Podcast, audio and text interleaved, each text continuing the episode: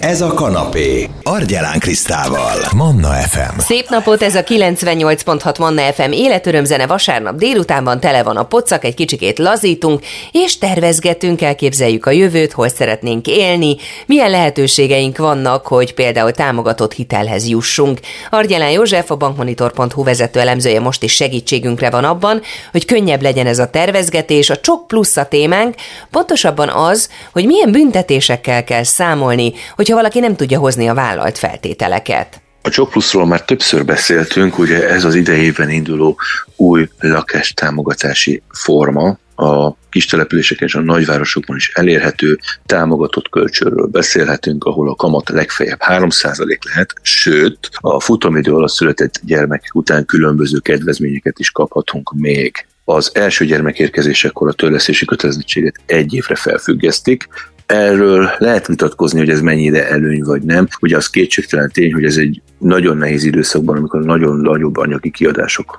várnak ránk, akkor jelent egy komoly segítséget. Ugyanakkor az egy év alatt felhalmozott kamatot nem engedi el a bank, ezt utólag vissza kell fizetnünk részükre a hátralévő futamidő alatt egyenlő részletekben. Másik fontos kitétel, hogy nem emelkedhet a törlesztő részletünk ezen plusz teher miatt ezt a pénzintézet úgy tudja elérni, hogy kvázi meghosszabbítja a futamidőket, méghozzá több mint 12 hónappal. Ugye ez azt jelenti, hogy azt eredményező, hogy több részletet kell összességében visszafizetnünk, ami miatt valamelyest növekszik a teljes futamidő alatt visszafizetendő összeg is. Ezt a két hatást kell mérlegre tenni, akkor, amikor eldöntjük, hogy érünk ezzel az egyéves felfüggesztéssel vagy sem, az biztos, hogy lehetőségünk van rá, tehát választhatunk mi magunk, hogy szeretnénk ezt kihasználni, vagy nem, ezt a bank felé kell jelezni. Mi történik, hogyha megszületik a második gyermek? A második gyermek születésétől kezdve már egyértelműen pozitívumokról beszélhetünk, ugyanis 10-10 millió forintot engednek el onnantól kezdve minden olyan érkező baba után,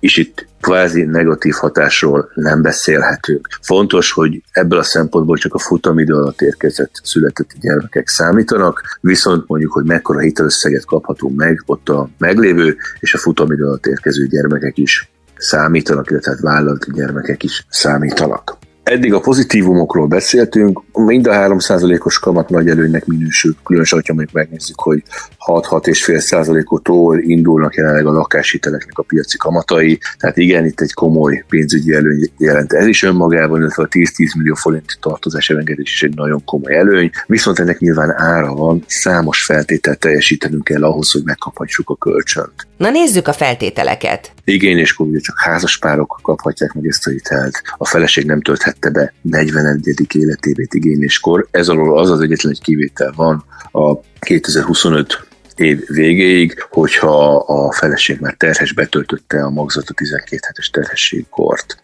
Van előírás a TB jogviszonyra vonatkozóan, tehát a házaspály egyik tagjának megfelelő munkaviszonyjal kell rendelkeznie. Van előírás a köztartozásmentességre vonatkozóan, a büntetlen előéletre vonatkozóan, az ingatlan alapterületére vonatkozóan, tehát számos feltételt kell teljesítenünk, sőt, vannak olyan elvárások is, amelyek a futamidő alatt a kölcsönigénylését követően is teljesítenünk kell. Például az adott ingatlanban kell élnie a családnak tíz éven keresztül legalább. Az ingatlan rendeltetésszerű használatára vonatkozóan is vannak elvárások. Ingatlan rendeltetésszerű használatra vonatkozó elvárásai, mit jelent ez? Ugye egy lakóingatlant vásároltunk, lakóingatlanban lakunk, de abba például nem alakíthatunk ki műhelyt, boltot, vagy olyan gazdasági tevékenységet nem folytathatunk, amely kvázi eltérő a lakás lakófunkciótól.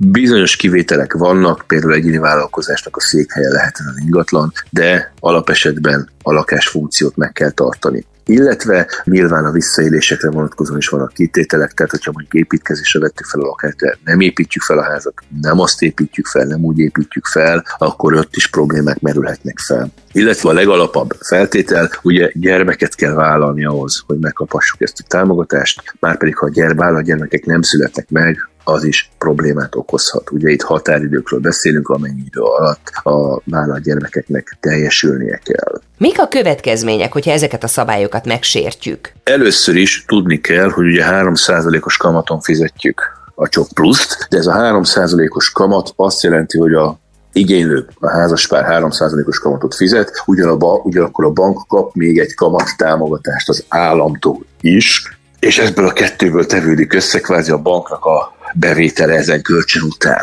Ezt a kamattámogatást az állam azért fizeti nekünk, illetve hát nem nekünk, hanem utánunk, inkább így mondanám a bank felé, mert mi teljesítjük a feltételeket, mert mi támogatott hitele vagyunk jogosultak. Ez a kamattámogatás egyébként a jelenlegi kamatkörnyezetben meghaladja az 5%-ot, tehát egy elég komoly kiadásról beszélhetünk. Amennyiben a futamidő alatt megsértjük az előírásokat, a feltételeket, akkor ezt a kapott kamattámogatást egy összegben 120 napon belül vissza kell fizetnünk az állam részére a bankon keresztül, sőt, még büntetést is kell fizetnünk rá, ami kvázi az igénybevételtől számítottan a jegybanki alapkamat 5 százalékponttal növelt értékének felel meg. Ez mit jelent? Vissza kell fizetnünk a kapott kamattámogatást, és az eltelt időre még büntető kamatként a jelenlegi alapkamat alapján 15 százalékos büntető kamatot is fizetnünk kell. Ugye jelenleg 10 százalék az alapkamat, erre jönne rá az 5 százalékos megemelt elem.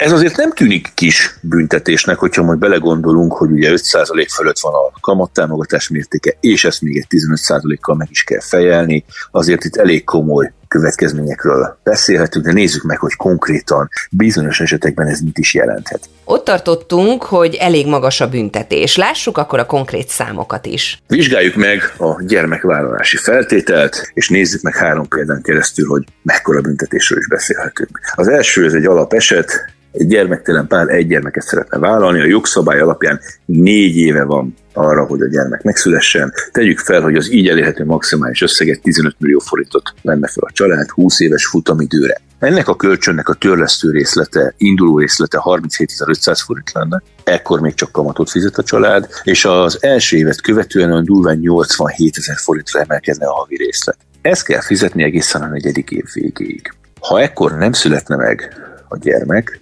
akkor egy összegben több mint 4 millió forintot kellene rendezni az állam felé, és ezt követően egyébként már nem is lennénk jogosultak a kamattámogatásra, tehát ha nem tudnánk előtörleszteni a hitelt, akkor megemelkedne a kamat is. Emiatt a havi törlesztő részlet durván 127 ezer forintra növekedne a jelenlegi kamatok alapján. Így összességében több mint 32 millió forintot kellene a felvett 15 millióra visszafizetni. Ha megszületne a gyermek, akkor egyébként kicsivel több mint 20 millió forint lenne a fizetési kötelezettségünk, tehát ez a két eset áll egymással szemben. Azért 4 millió forint büntetés igen komolynak tűnik, de még ennél durvábbak is lehetnek az esetek. Nézzük a második példát. Induljunk ki abból, hogy egy gyermektelen pár két gyermeket vállalna, itt ugye 8 év a jogszabályi teljesítési határidő, és ők is kihasználnak a maximális hitelösszeget, 30 millió forintot vennének fel 20 évre. Az induló részlet 75 ezer forint lenne, itt szintén csak kamat lenne, a második évtől ez 173 ezer forintra növekedne. Ha nem születik gyerek a nyolcadik év végéig meg, akkor egy összegben több mint 19,5 millió forintot kellene a családnak rendeznie az állam felé, ez kvázi a büntetés mértéke, és a törlesztő részlet is megemelkedne 233 ezer forintra. Így a teljes visszafizetendő összeg elég komoly tétel lenne, 68 millió forintot is meghaladná.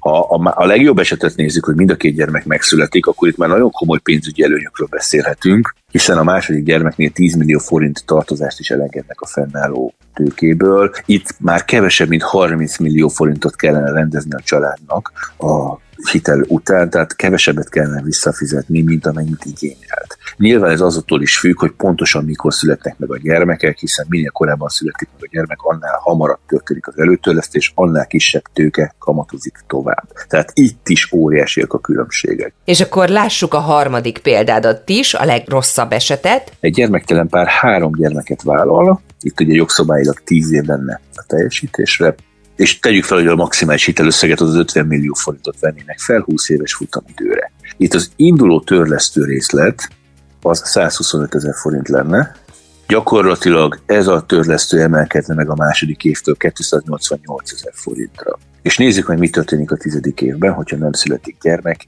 Ebben az esetben több mint 40 millió forintot kellene a családnak egy összegben rendeznie. Ez lenne a kamattámogatás mértékén büntetéssel növelten az első tíz évre. És ugye ez a 288 ezeres törlesztő is megemelkedne 372 ezer forintra. Az 50 millió forintra ilyen feltételek mellett több mint 120 millió forintot kellene visszafizetni a családnak. Ez egy hatalmas teher, viszont hogyha abból indulunk ki, hogy minden teljesül, minden gyermek megszületik határidőre, akkor a teljes visszafizetendő összeg valahol 42-43 millió forint körül alakulhatna. Itt is nagyon lényeges az, hogy ténylegesen mikor születnek meg a gyermekek. Tehát látható, hogy itt is érdemben még a felvett hitelösszegtől is elmaradna az az összeg, amit rendezni kell.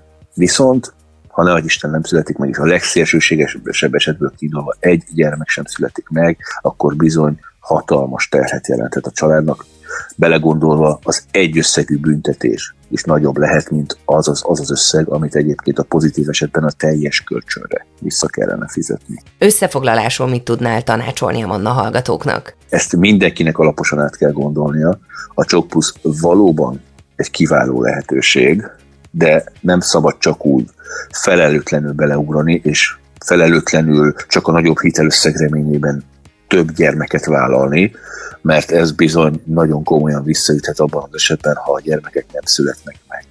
Azt mindenképpen ki kell hangsúlyozni, hogy ugye a jegybanki alapkamat jelenleg magas értéken van 10%-on, de az infláció mérséklődésével már megkezdődött az alapkamat csökkentése is, amennyiben ez a folyamat folytatódik, már pedig előreláthatóan a jegybank még az elkövetkező időszakban mindenképpen csökkenteni fogja az alapkamat mértékét. Ez együtt jár azzal is, hogy a büntetés nagysága is mérséklődni fog. De ettől függetlenül, hogy ez a büntetés most 43 millió, 33 millió vagy 10 millió forint, nyilván alapkamat nagyságától függően érdemben csökkenhet, de azt ki kell hangsúlyozni, hogy egy, egy, egy összegű jelentős kiadást jelenthet mindenki gondolja át, hogy ezt a lehetőséget kihasználja-e, és kezelje helyén a kockázatokat is, amik azzal járnak, hogy megsértjük a feltételeket. Nagyon szépen köszönöm Argyelán Józseffel, a bankmonitor.hu vezető elemzőjével töltöttük el ezt az órát itt a 98.6 Manna fm és a Csok Plusz volt terítéken, méghozzá a büntetések, hogy mi történik akkor, hogyha nem tudjuk vállalni a beígért egy, kettő vagy három gyermeket, és hogy milyen büntetésre lehet ilyenkor számítani. Hát a legrosszabb esetben 50 millió forintra 120 millió forintot kell visszafizetni, ami egy nagyon-nagyon nagy terhelést jelenthet egy család számára, szóval érdemes megfontolni. A részletekért pedig érdemes újra hallgatni a beszélgetésünket. Mindez a Manna FM podcast felületén megtalálható, akár itunes akár Spotify-on lehet keresni. Manna, ez a kanapé, Argyelán Krisztával. FM.